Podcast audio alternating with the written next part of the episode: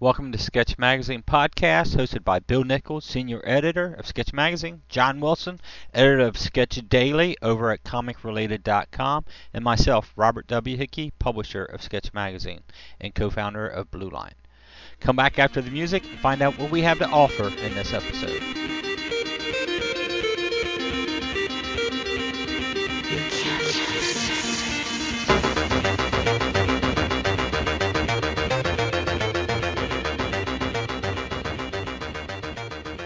Hey, what's up, creators? This is your old buddy John, and you have once again located the Sketch Podcast. I am here, as always, with Bob Hickey, publisher of Sketch Magazine, and Bill Nichols, editor of Sketch Magazine.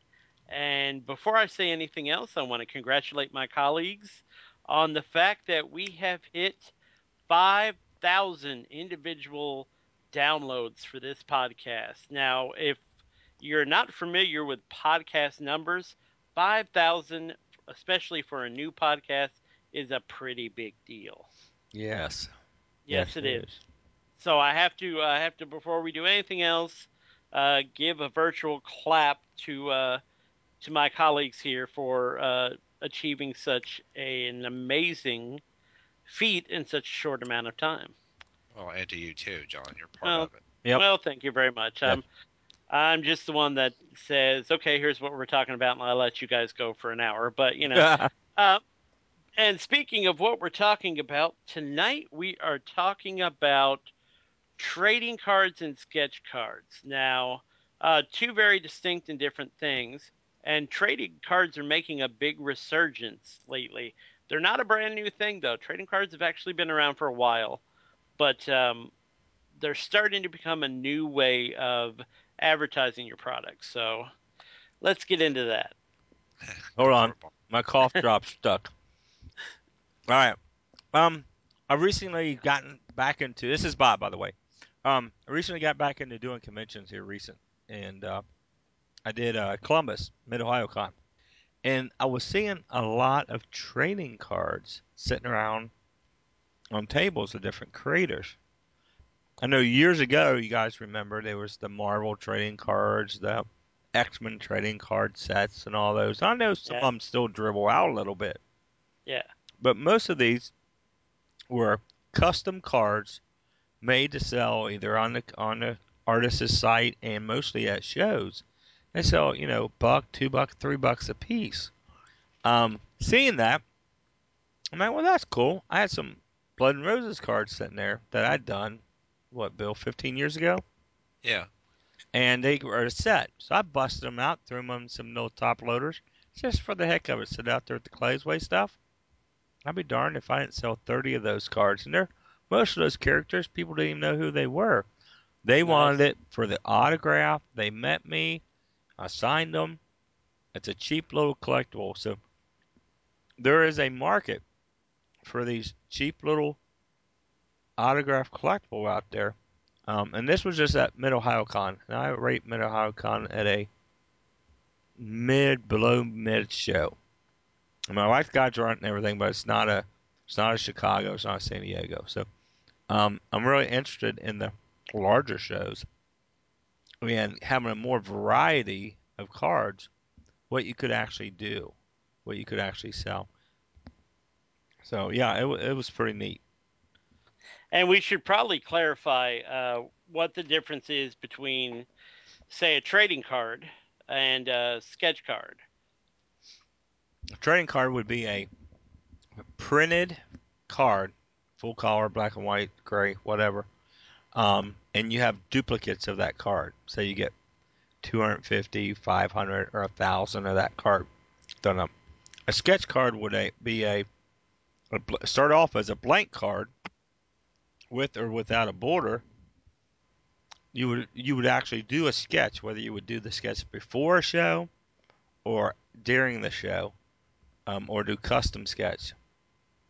So that's sort of the difference. A trading card, you're going to pick up from $1 to $3.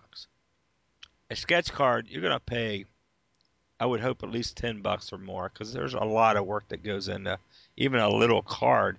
It's actually a small piece of original artwork. So there's still a lot of work that goes into it. What do you think, Bill? Sorry, I'm trying not to sneeze. Yep. Bill's got a cold and I've got a sore throat, so you guys got to tough it out. Yeah, I remember all the days of those trading cards, those Blood and Roses trading cards. I was actually just looking at mine yesterday because I was flipping over on the back reading the character information. Mm. You know, because it was like a mini Bible almost. Uh-oh. And I mean, on my wall I had that uncut sheet of Blood and Roses cards that you gave me. Right. Way back in the day. So, and I still have different trading cards that I've accumulated over the years from, this table or that table or whatever, or this, this artist that I know. And I mean, I remember the days of baseball cards and, all those things too, when, because my brother's really into it. And I was, earlier, but comics really were the deal for me. Mm-hmm. So, trading cards and comics were kind of a synthesis of those two things for me, and to me they were cool because they're handy. They're I don't know. Sometimes it's depending on the artist. It's just a quick representation of and something. I have a Kurt Swan. Here we go. There was an artist series of cards. Once upon a time, I think Eclipse maybe did it, and Kurt Swan, Jerry Foley and I saw him in a bar at Chicago, and he gave each of us one of the cards. And the next day when I saw him, he signed the card. Cool. So I put that in a little frame, and that was just really cool. And then Jerry, he didn't think to get his signed. And he saw mine. He's like, "Oh, that's such a cool idea. Why didn't I do that?" That's Chris Swan, because that's sort of my mentality. Sometimes something, if I like something, I collected it. If I liked it, I read it.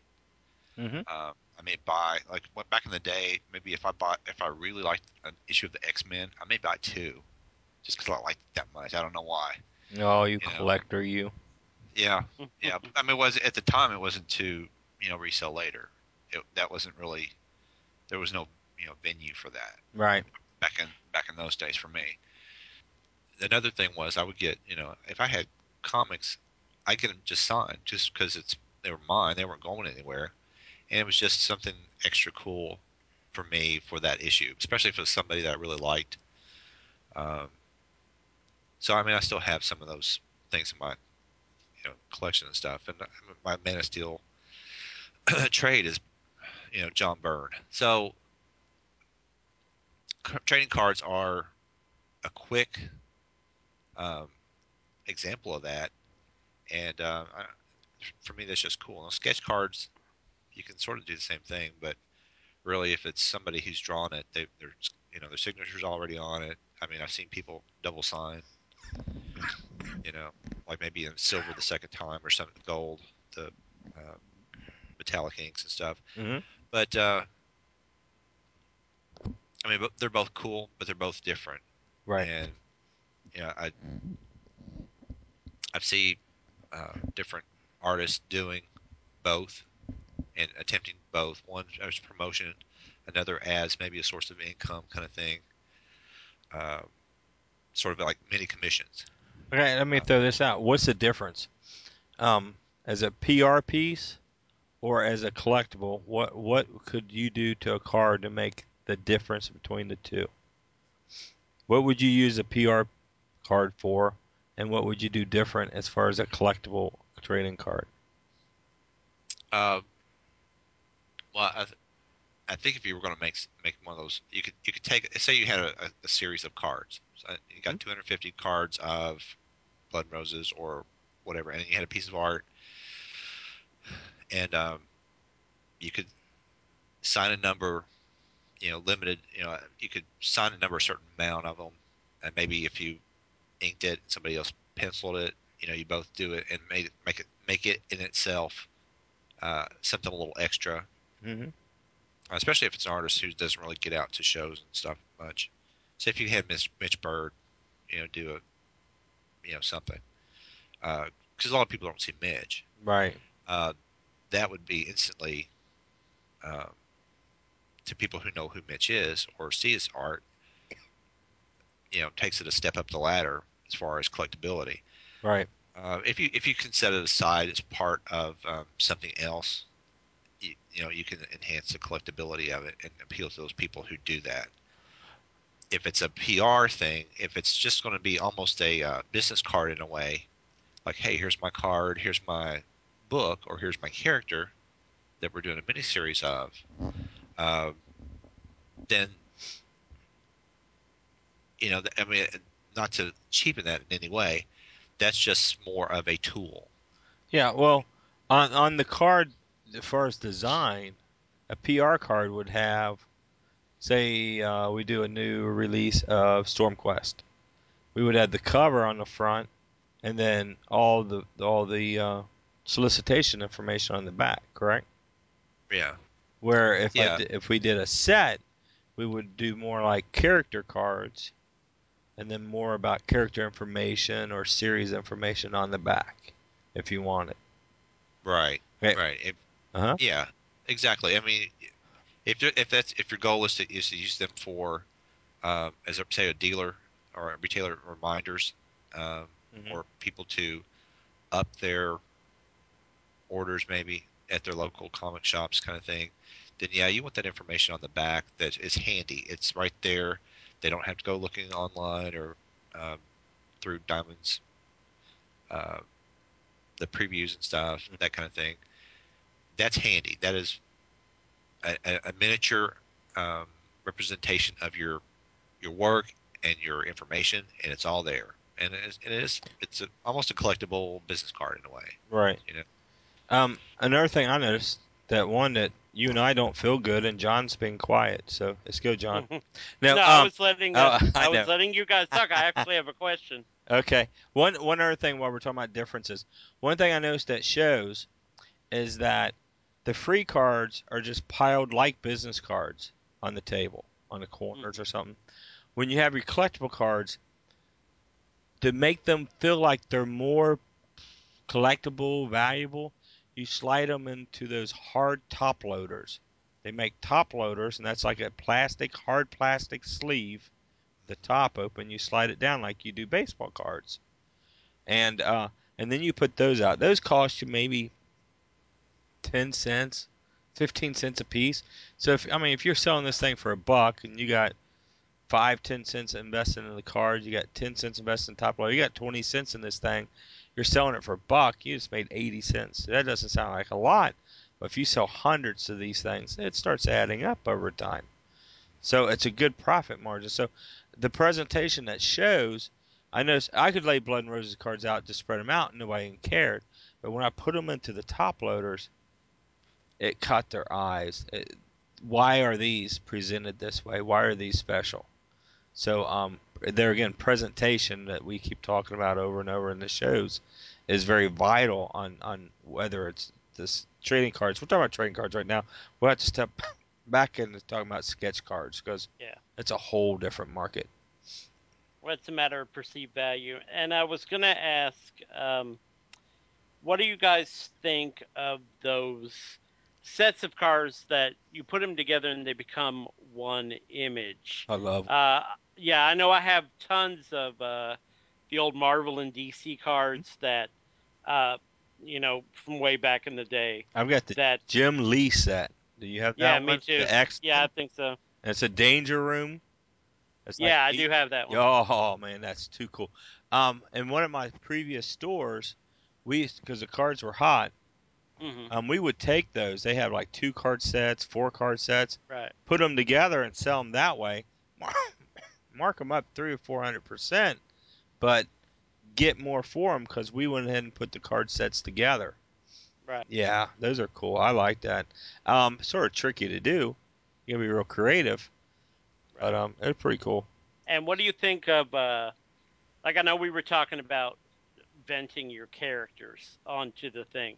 What do you think about the cards that are done to advertise the artists themselves? I know a few times over the years, I've seen kind of artist profile cards being put out for certain people. Do you need to be a name to do that, or can you kind of do that on your own? I think anybody can use it if it's a business. Basically, you're talking like a business card, a portfolio / business card. It kind of is, you know, not necessarily a piece of their work, but maybe a caricature of them or a picture of them, of the artists themselves on the card, and maybe a short bio on the back. No, I don't. Kind of like an artist statement or something like that. Now, is that something you would give away more than sell, correct? Could be, yeah. Probably, or it'd be part of a overall set. Yeah, probably. No, I don't see a problem at all with that. No. Do you, Bill? No, not at all. I mean, that's if you can, especially if you can do something clever with it. I mean, that could draw attention to your, you know, or redraw attention later on if you've given it to someone at a show and they look at it, and you know it catches their eye again, maybe, and it sort of reinforces who you are or what you're about or, you know, what your project is, kind of thing. So I think it's a good reminder. I mean, it doesn't matter what talent level you are. I mean, if you're up to snuff, then that's one thing, but I mean, you do have to be careful with it. If you're not ready and you do a card, your card could say, here I am, but I'm not ready. Exactly, you know? Yeah. I mean, you've got to, you know, be a little objective about it. But, yeah, sure, I mean, if you're ready to go, go. Right. And you all were talking earlier about some of the stuff that go back on, that would go on the back of the card. What would be maybe some pitfalls or some things that someone creating their own cards wouldn't want to put on the back of the card? Dates. I have tons of Blood and Roses cards that date that the trade's coming out in 1995 or 1990, or guess what? Those cards ain't worth a darn at the moment. Right. You know? Those are PR cards, so they did their purpose. Just happens that I still have thousands sitting around in a warehouse. Yeah. So if it's a collectible thing, you don't want to put a date on them. Be careful putting too much information on the back, so the type is too small. Right. Keep it short, sweet, and get your point across. I guess another thing to think about is appropriate cards for appropriate conventions. You know, nudity is probably not a good thing. Yeah, true. You know, that turns me off of anything, whether it's posters, prints, whatever, at a show that is, you know, open to the public. Now, if you go to one of these model shows or something like that, rock and roll, do what you want, if that's appropriate there. Right. If you're going to a standard comic show, no, it's not appropriate. Do not do cards of licensed characters. Do not print mass copies of Bart Simpson or Star Wars. That will get you in trouble quick because you do not have a license. Can you do a sketch card of them? Sure. That's a one piece of artwork, and it's still a huge gray area, but everybody does it. But as far as printing them, no. That will get you in trouble quick.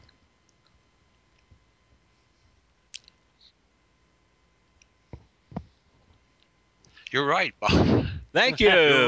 What a good point, Bob. Woo! As I suck on the drop. Yeah, you don't want reaching help. Yeah, you definitely don't want to do something that's going to get you in trouble, legal trouble. There are people who will definitely, personally, you know, on purpose, toe that line. You know, either for the sake of, you know, rebellion against the man. Right. Because I've seen people make mention of that. Mm-hmm. But, you know, on the other hand, if you see a Blood and Roses card, you know, somebody selling Blood and Roses, that will kind of go against the grain. Yep. You know, your own personal project, and you see somebody else making money off the thing that you're trying to make money off of so that you can continue to do the next one and the next one and all that. But, I mean, you have to have some sense. I mean, there are people who just don't have a lick of sense, to be honest. I mean, we know. But none of our listeners. No. You all are geniuses. No, this is for our listeners who may see people like that and go, you know what? They said on the Sketch Magazine podcast that you really should.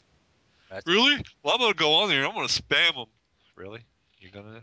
But that's what this crew was talking about. Yep, that's don't mess with us. But, I mean, you have to have some sense. And you're trying to create a reputation, too, a professional reputation as a creator, as a company, or as a studio, as an individual in this industry. And you have to weigh that in there, too. So even if it was something that was borderline plagiarism or could possibly get you in trouble, there is such a – people say any publicity is bad publicity – or not any publicity is good publicity, even bad publicity. No. And that's not necessarily true. That will brand you. We've talked about branding before, and that will link you in people's minds in a negative way. And sometimes that makes you more unhireable possibly than you were before if you're trying to get your foot in that door, because you're swimming upstream along with hundreds and thousands of other people trying to get their foot in the door. Not to mix two totally different analogies there, but I mean, you have to play it smart, be clever, think of clever ways to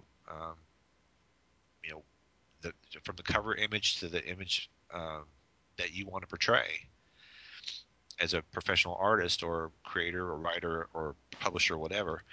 You want to go at it in a professional way from all angles, and that includes possibly stepping on toes or not stepping on toes legally and all that. So like I said, you just have to be smart, and if you see somebody else on that road, then possibly be a mentor to them and say, there's, I mean, people. I mean, you've said on the podcast before, sorry for stepping on my comics mentor toes, or whatever. Yeah. And other people in the emails and stuff have done it too, but it's like it's not just me. We're here to share information. We're here to share advice, and if other people have that same mentality, if everybody else looks out for everybody else, oh my God, what kind of industry would this be if everybody looked out for? Yeah, and if you looked out for the other person, not worry about egos so much, and just get the stuff out there, and that includes sketch cards and trading cards and. Getting the work out there, getting it out where other people, because if people outside the industry look in and see a lot of infighting kind of thing, or, for example, that plagiarism thing we were just talking about, that casts us in a negative light, and they're less apt to possibly pick up something that has something to do with comics. So it's not just about you; it's about other people too. So we all represent this industry. Right, and comics have come a long way in the last 10, 15 years. Yes. The last thing we need is to get knocked back down to the level we were at before, the whole disposable entertainment, kids entertainment, blah, blah, blah, whatever you want to term it as. We definitely need to be doing everything we can to raise up the industry, not knock it down. There'll always be those idiots that we can't control, but we don't want to control. We don't want to control. But, we want them out of our industry. We want to. You always want to put a positive spin on everything, and even in your promotional materials and the trading cards. I'm going to gear it back towards the cards. Yeah, and, actually. Go ahead. No, I was going to say, I was going to bring up the question. considering we're talking about two different kinds of cards here. Yeah. What do you think are the better images to use for each kind of card? What do you think operates better as a trading card, and maybe what operates better as a sketch card? On a trading card, you can get away with cover image or anything because it's printed and it's at a high DPI, so the smaller figures still stand out. So you know, you can reduce down pretty small and still tell what it is. Logo could be pretty small and still tell what it is. When you do a sketch card, you're using pencils and markers and colored pencils. So on that, it all bleeds a little bit. You can't help it. It's just paper. Anytime you touch a paper, it's going to soak up the ink. So you couldn't do fine detail. And you really don't want to. Well, some artists do these really intricate, crazy, detailed cards. But you know, usually it's a much simpler figure, headshot, bust shot. I don't think full figures work very well as far as sketch cards. You just want to keep it more open when you do a sketch card. You know, a single figure usually, not two figures. Keep it clean, keep it open. Seems to be the nicer collectible piece. I know we talked about sketch cards and like trading card sets in the past, but that's something to discuss. Where you would find sketch cards, you have artists at shows doing sketch cards and selling them, and that's like getting your own original piece of artwork. You know, going up and say, hey, well, you saw Spider-Man. You know, at that point, this artist can do that currently. It's a huge gray area. Does that artist have a license to do Spider-Man? No. He's drawing one fan piece of artwork. So he's not reproducing that card. He's not selling multiple copies of that card. He's producing one piece of artwork. So far, most of the licensors and publishers are turning a blind eye to this market, which is great because a lot of these artists depend on drawing these figures and drawing these characters, and it's almost like PR for these companies. You know, is Marvel gonna slap everybody that draws Spider-Man on a sketch card when that means there's hundreds, if not thousands, of people with Spider-Man sketch cards in their possession promoting their character? Probably not. It may get a little bit more funky with Star Wars, but I still think it's pretty well open. If it's a one-off piece of artwork, in other words, you draw it, you sell that piece of original artwork, and that's it, then, usually most licensors, publishers turn a blind eye to it, say, okay, fine. Right. And then you got sketch cards that people do that card companies insert into sets, like Yuko and Joe Caroni. Bill, you know some of the other people out there who's done sketch cards for sets. Oh, yeah. That's a huge industry. You know, these people come in, they draw anywhere from 10 to 50 to 100 to 200 cards, and it gets dropped into sets. Which brings me up to a set that we were going to have Darren Mueller come in and promote, and Darren decided to go shopping instead. So, actually, he may be back. We'll plug it here. Yeah. I've been talking to Darren. Darren's been over to the shop, and he's been showing me the design stuff. It's a really cool project. It has to do with trading cards.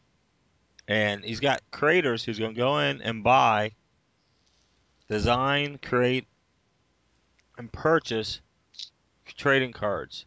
And the creator, if I know the correct, if this is correct, yes, gets 250 of the cards for a price, and then Comic Related gets 250 of the same card. Comic Related is going to take all the cards and build sets and sell them at shows or online to help fund Comic Related, because we all benefit from Comic Related. We all have benefited from it. You know, Chuck's been great to all of us out there, and continues to be great. And it's sort of the way I look at it is my way to give a little bit back to Chuck. I'm going to throw something else out there. I'm going to top it. Along with that, every creator out there that listens to podcasts, or Bill, you and John can post this on the boards.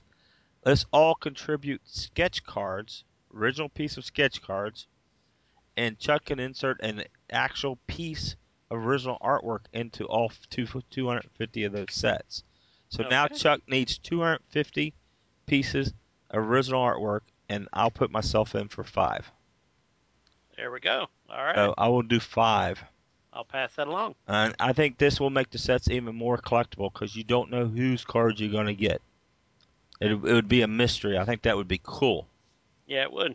And not every set's going to be identical now. Every set's going to have its own a little exclusive sketch card in it. So we'll have to get the Kamikaze guys involved in this. I think it'll be cool. Darren and Jackie and over at Ringtail, John, you got to step up, Bill. Yep. And we'll Bill, you and I will team up on some cards.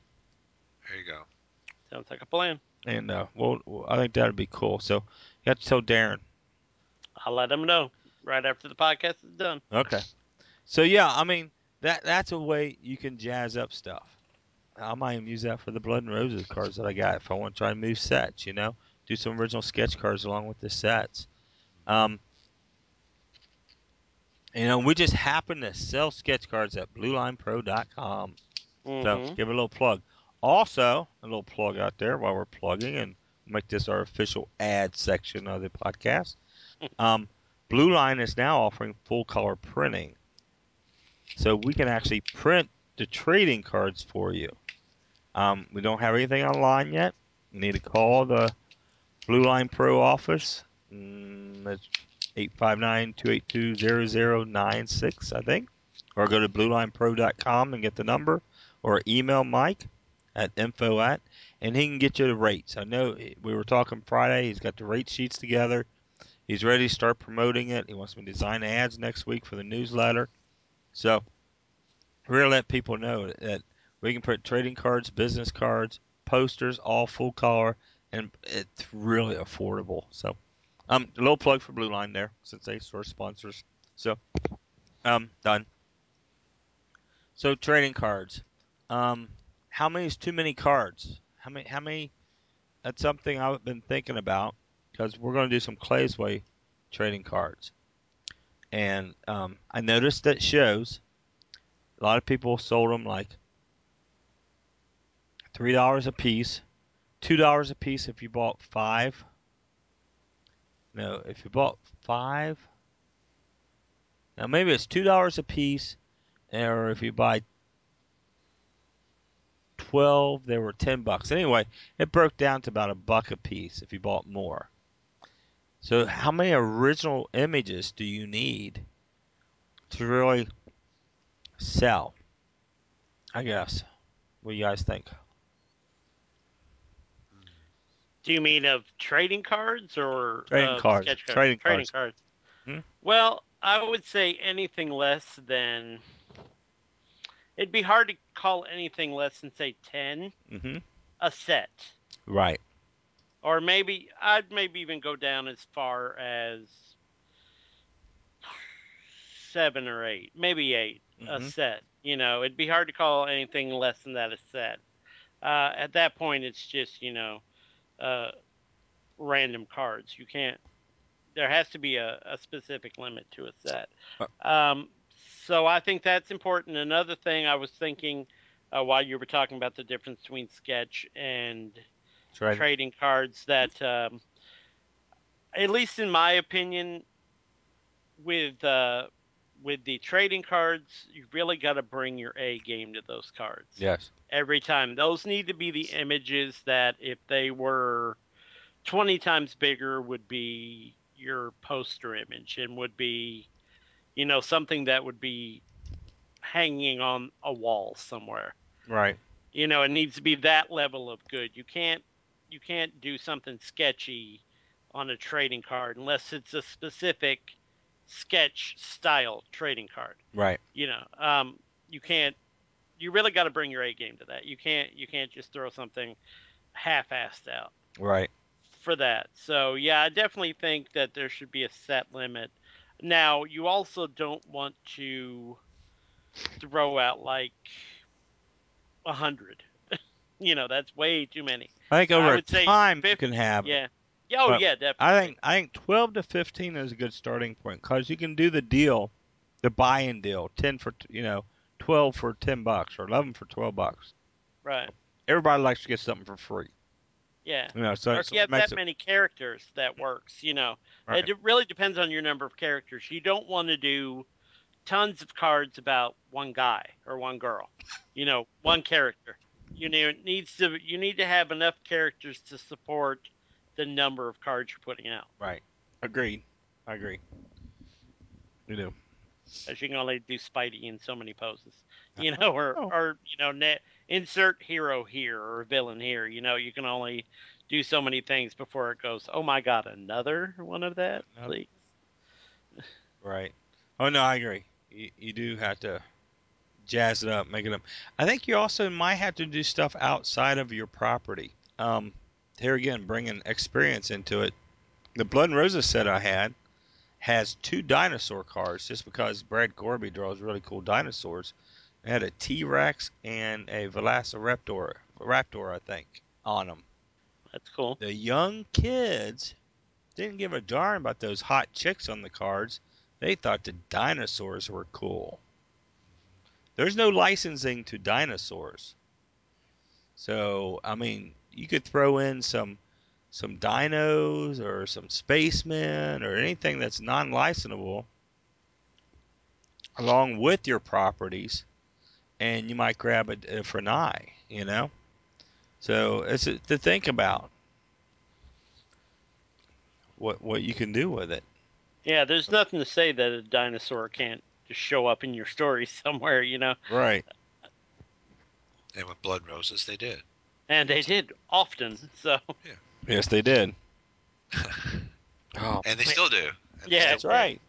It helps if you have a time travel story. But you know. I never grew out of the dinosaurs, guys, you know? I can't help it. I love dinosaurs. Well, dinosaurs get cooler as they find out more stuff and figure out more stuff. And, you know, even from when we were kids, they're even more cool now. Oh, yeah. I mean, when I was a kid, I had no clue what a Velociraptor was. Oh, no. Never had heard that particular dinosaur before. But, you know, thanks to Jurassic Park and... you know, the marching on of science, we know a lot of different types of dinosaurs now. Right. Because when I was a kid, I remember like 3. Oh, yeah. You know, the T-Rex, Stegosaurus, and the Brontosaurus. That was about it. That was it. They were cool. But they were cool, and even back then, I mean, you know, as lame as it was, Land of the Lost. Hey, dinosaurs walking around. That's cool. You know, so... you never do grow out of it. Never. No, some people do. Oh, Bill, did you grow out of it? Bill is so overdone. Oh, no. You're so old.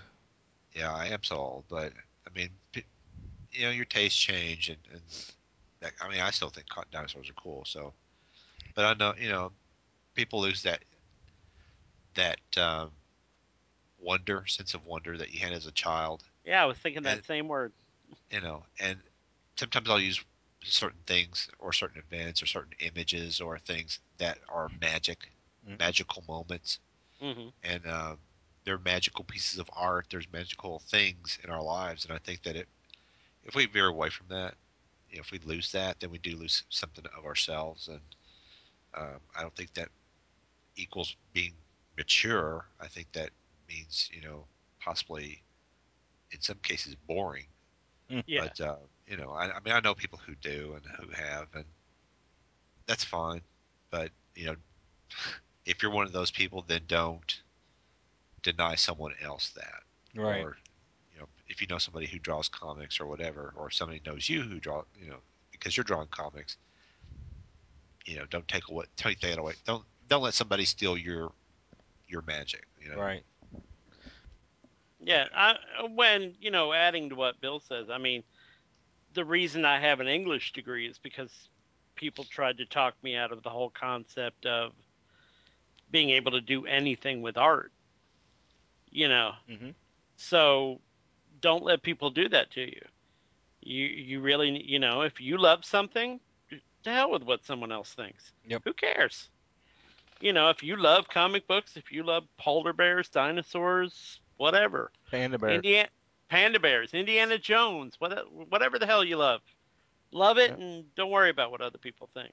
That's right. And John has cussed 3 times in this podcast. I have. Bob hasn't cussed once. That's right, but all mine are socially acceptable cuss words. You usually drop the F-bomb. And that's true. And then I have to cut it out. But anyway, get back to cards. So, yeah, you can do stuff of your license stuff, but also there is tons and tons and tons of public domain. Sherlock Holmes, Frankenstein. Yeah, tons and tons, Bob. Anyway, they're not hitting me, but anyway, research, public domain stuff. You can do cards of that, and that might open up a whole different collectible market for you. Just whatever you're drawing, enjoy it and make sure that's what you know. That would be a customer base that if you had somebody come in and pick up a Sherlock Holmes card, do you have something else there they might be interested in? So, because if not, if you're doing all aliens and Martians and all of a sudden you have Sherlock Holmes cards, you might sell that card, but you're not really benefiting the rest of your properties by doing that. You follow me, or did I lose everybody? No, I think that makes a lot of sense. You know, you can use all these things, but it's always best to find a way to incorporate them into what else you're trying to do. Right. You know, you can have Sherlock Holmes, but, you know, there's nothing to say that you can't have your character bumping into Sherlock Holmes or whatever else, you know. One thing I thought about is we got the Camelot Forever property we're working on. And there we had the Pendragon, King Arthur. Mm-hmm. Our wizard Merlin has a really cool dragon tattoo over his eyes. So I thought we could do a whole series of dragon cards, man. Incorporate the mystics and magic and stuff like that, you know. And more than probably you've ever seen with the King Arthur, Arthurian legend.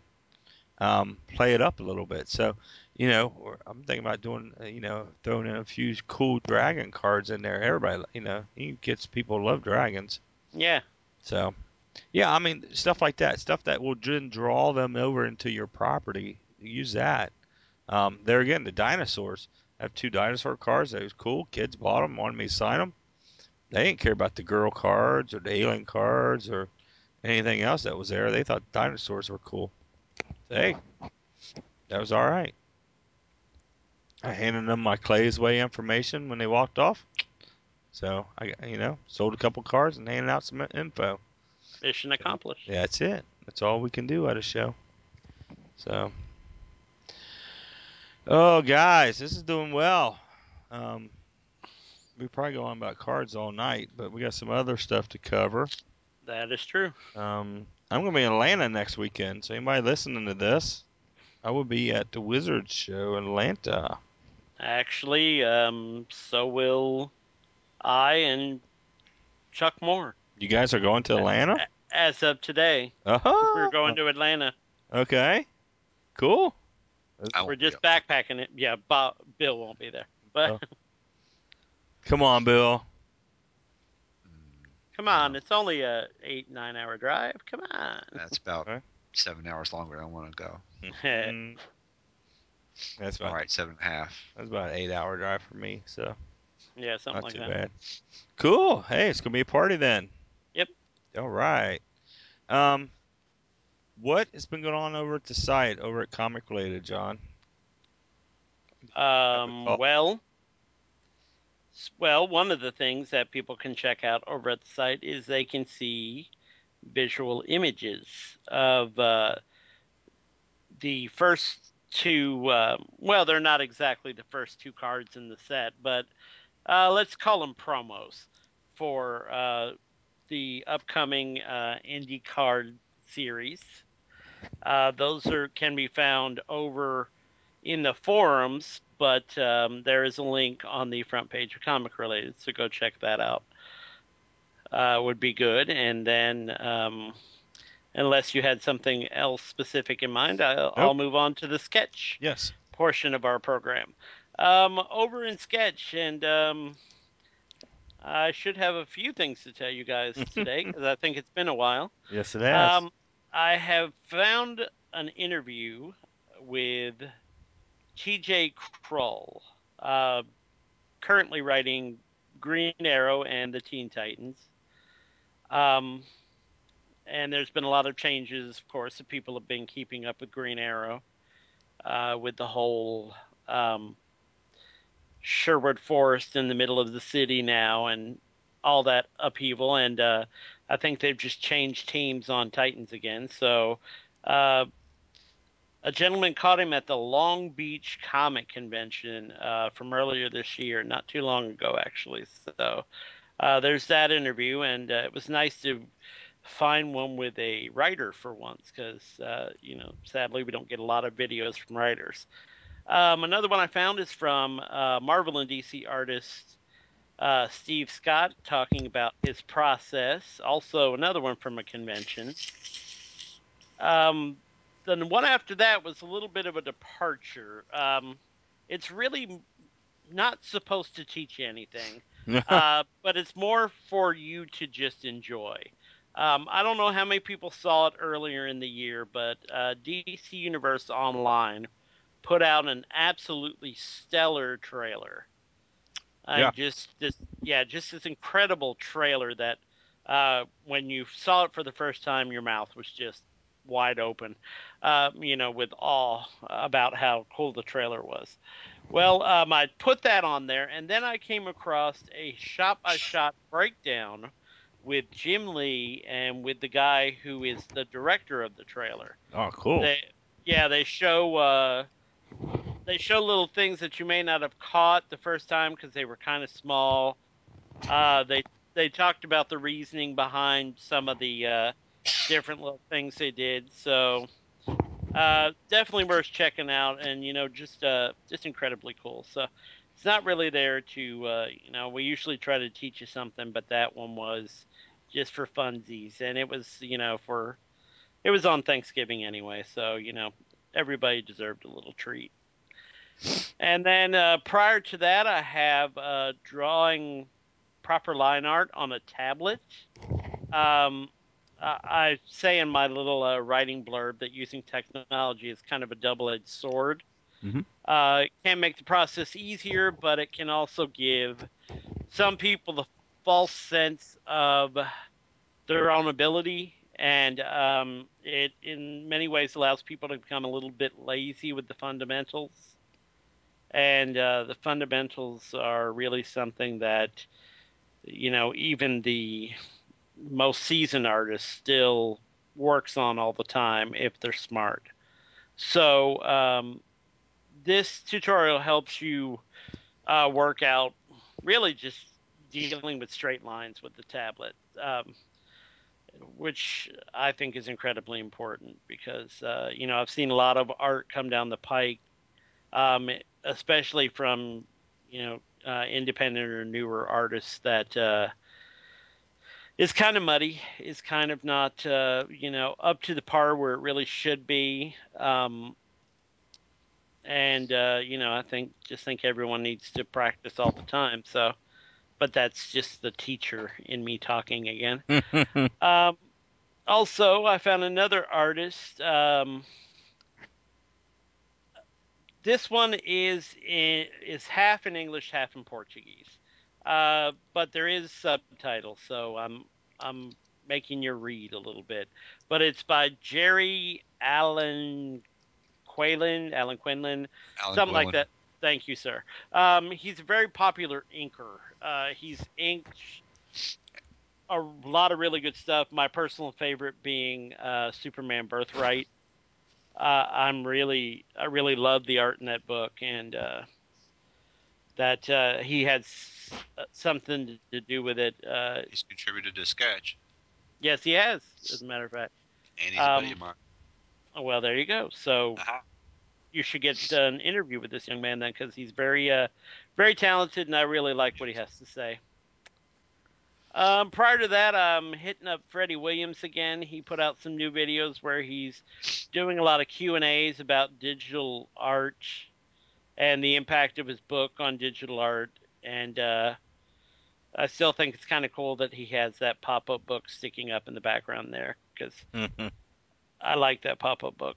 And then a quick tutorial on how to ink, just quick inking tips. YouTube has this little thing called the Expert Village. It's usually just this one artist named Danny Page doing pretty much everything, but it's a nice little refresher on basic inking skills, and it kind of goes back to what I was saying a second ago about, you know, everyone needing to practice. And then I think with this one, this catches us up. Brian Hitch put out an Ultimate Comics Studio book. I happen to have one in my possession, but sadly I have not had a chance to read it yet. But thankfully, he put out a few videos as well. They're kind of short, but there are several of them. So go check those out, talking about drawing, inking, and color, line work, distribution, all sorts of other stuff. And that, I believe, brings us back up to where I was with the Jeff Smith Festival talk, which if you haven't seen that yet, go watch it. Watch it as soon as you're done with this podcast. It's a half hour long, and it's worth every minute of it. So go check it out. Check it out. And that's it for me. Bill, what's going on over at Comic Mentor? Yet more encouraging posts. I know that people need encouragement, and that's a place to go, and sometimes you just need a kick in the butt, and so do I. So as I've said before, anytime I post anything, I'm talking to myself first, and if anybody else benefits, then I'm glad, because some things, some truths are universal, and sometimes we get caught up in the things that we want to do and don't have time to do, or we just lose sight of what we're trying to do. So I'll continue to, you know, keep posting things like that, or if we're doing podcasts or things that are going on with us as a studio, Skystorm Studio or the magazine. Those things pop up, or if I find something cool, I'll put something in there. But a lot of encouragement videos. And over on the Comic Related forum, we don't have anything going on yet. We will be having an inking contest, and Andy Smith gave me 3 pages that we can use, that we can post. So we just have to set that up, and I want to time that out a little bit. But that is coming up. That will be our next contest. And there's already interest, you know, on several on both on DeviantArt when I mentioned it, and on the Comic Related board and emails and stuff. So that's something to look forward to. And one of the threads that I've been following, and I think I mentioned it before, I think I mentioned it last week maybe, is Fred Lang's art thread. Mm-hmm. He's taken a script that I wrote, and he's working through it for his portfolio. And one of the things we're going to do with this is it's a tutorial, really. You know, it's a process of taking something from the script to he's been running his thumbnails, his pencils. Page 1 he redid because he got some feedback and started. He just redrew it, and he has it in, you know, computer, so he can just, you know, redo it. That's that's an awesome thread, and I'm anxious to see what he continues to do, because he's just he just released last week that he did 2 pages of a fill-in, or he helped somebody for a Marvel book. I think it was Iron Fist or Hero for Hire, maybe. Comic Related, awesome message board, forum, community. Go there. I mean, there's all kinds of things and people to check out, and it's just a great place to be. And you can find out things like about the trading card set that's coming up, and you know, there's some cool ideas, and there's some cool people there, so head on over. So there you go. I agree. Let's see. Blue Line's been running their Black Friday and, of course, we have Cyber Monday sale. Go check it out. Some great pricing and stuff. I've been working on, Bill and I have been talking about this, converting sketchmagazine.net over to a WordPress site, which I should be doing tutorials on and posting them. so that we can all contribute a little bit more to that site. And Clay's Way continues to chug along. Been posting 2 strips a week for 10 weeks now. Yeah. So we've done 20 strips. Our Thanksgiving strip came up. I'm in the process of putting more art and more personal stuff on the front blog and moving the ADHD and dyslexia stuff over to the community, trying to get the community built up. Posted a bunch of links today. We're going to publish our first comic book next week so we can have it for Atlanta. Posted a cover to the first comic book online today. We're going to print it and have it for Atlanta. It'll be a collection of the first strips, sketches. I'm not too sure if Jackie and Darren's going to go. At one time they were, so if it is, then it'd be the first time Jackie and I have done an appearance together. So yeah, we'll have that piece of merchandise for the site, and we're going to have it up in a store here by the end of the week. So some cool stuff going on there. Skystorm's trudging along. We had a great meeting, all of us. Really worked out a lot of stuff. Anxious to get past this holiday and this show so we can really dive into some new things. So things will be happening real soon with it. So that's got me. And Thanksgiving strip was very funny, by the way. Thank you. It was one of those strips that I scripted. That was one of those strips that I scripted a totally different way. And then after I colored it, I looked at it and go, you know what? I could do a narrative over this. And then didn't break into the narrative. I'm like, I've never written anything like that. I'm going to try it to see how it's picked up and who caught it and who didn't. And I think it came off pretty well. Yeah, it was good. You know, my wife didn't realize that the comment about the chocolate chip cookies was referring to Pan's first appearance eating the chocolate chip cookies. So, you know, we were trying to build some continuity there with that. Continuity is a beautiful thing. You know, just like we made a comment that Pam was originally Luke's, and we're going to play that up in future strips. So there's little tidbits of that, but you don't want to get bogged down in this kind of strip with continuity either. So, right. I mean, there's got to be certain enough, but no, the strip's a lot of fun. Thank you. I'm going to try to start throwing more. Jackie does sketches like crazy. We're going to start throwing up more of her sketches and more of the comic book stuff, and we're going to do some buttons and stuff. It's time to start merchandising a little bit, seeing what we can get people involved in. So, you know, the hits on it continues to grow, and you know, I appreciate it. We've gotten some other sites with ADHD. Totally ADD has wanted to do a write-up on us on their newsletter. So people are starting to recognize us, starting to see what we're doing. So it's a lot of fun. So, John, how can they find you, bud? Well, they can always find me at sketchmagazine.net, John at sketchmagazine.net, or John at ComicRelated.com. And if they are interested in becoming part of the indie card series, they can get in touch with me or any of the folks at Comic Related, and we will give you further details on that. Cool. Bill? ComicsMentor@gmail.com or on the Comic Related forum. I'm there. I'll usually check it out once, twice, 10 times a day, especially with Fred's. Like I said, Fred's been sick, but he started posting some of his pencils and the thumbnails and stuff. So there's just cool stuff that, you know, and topics to talk about, whether it's movies, TV, whatever. And you know, join up and feel free to chime in. It's a, you know, like I said, it's a community. So, and you can find me there. Cool. You can find me at BobH@BlueLinePro.com, or you can email all three of us at podcast@sketchmagazine.net. You know, here again, please send us your questions. If you don't think we answered something right, or you want to add to it, you can go to the community and do that, or you can, you can send us an email, and we can discuss it. So, well, guys, it's been a great one. I appreciate it. Well, thank you. Take care. Hope you guys feel better next week. Yeah, we'll give it a shot.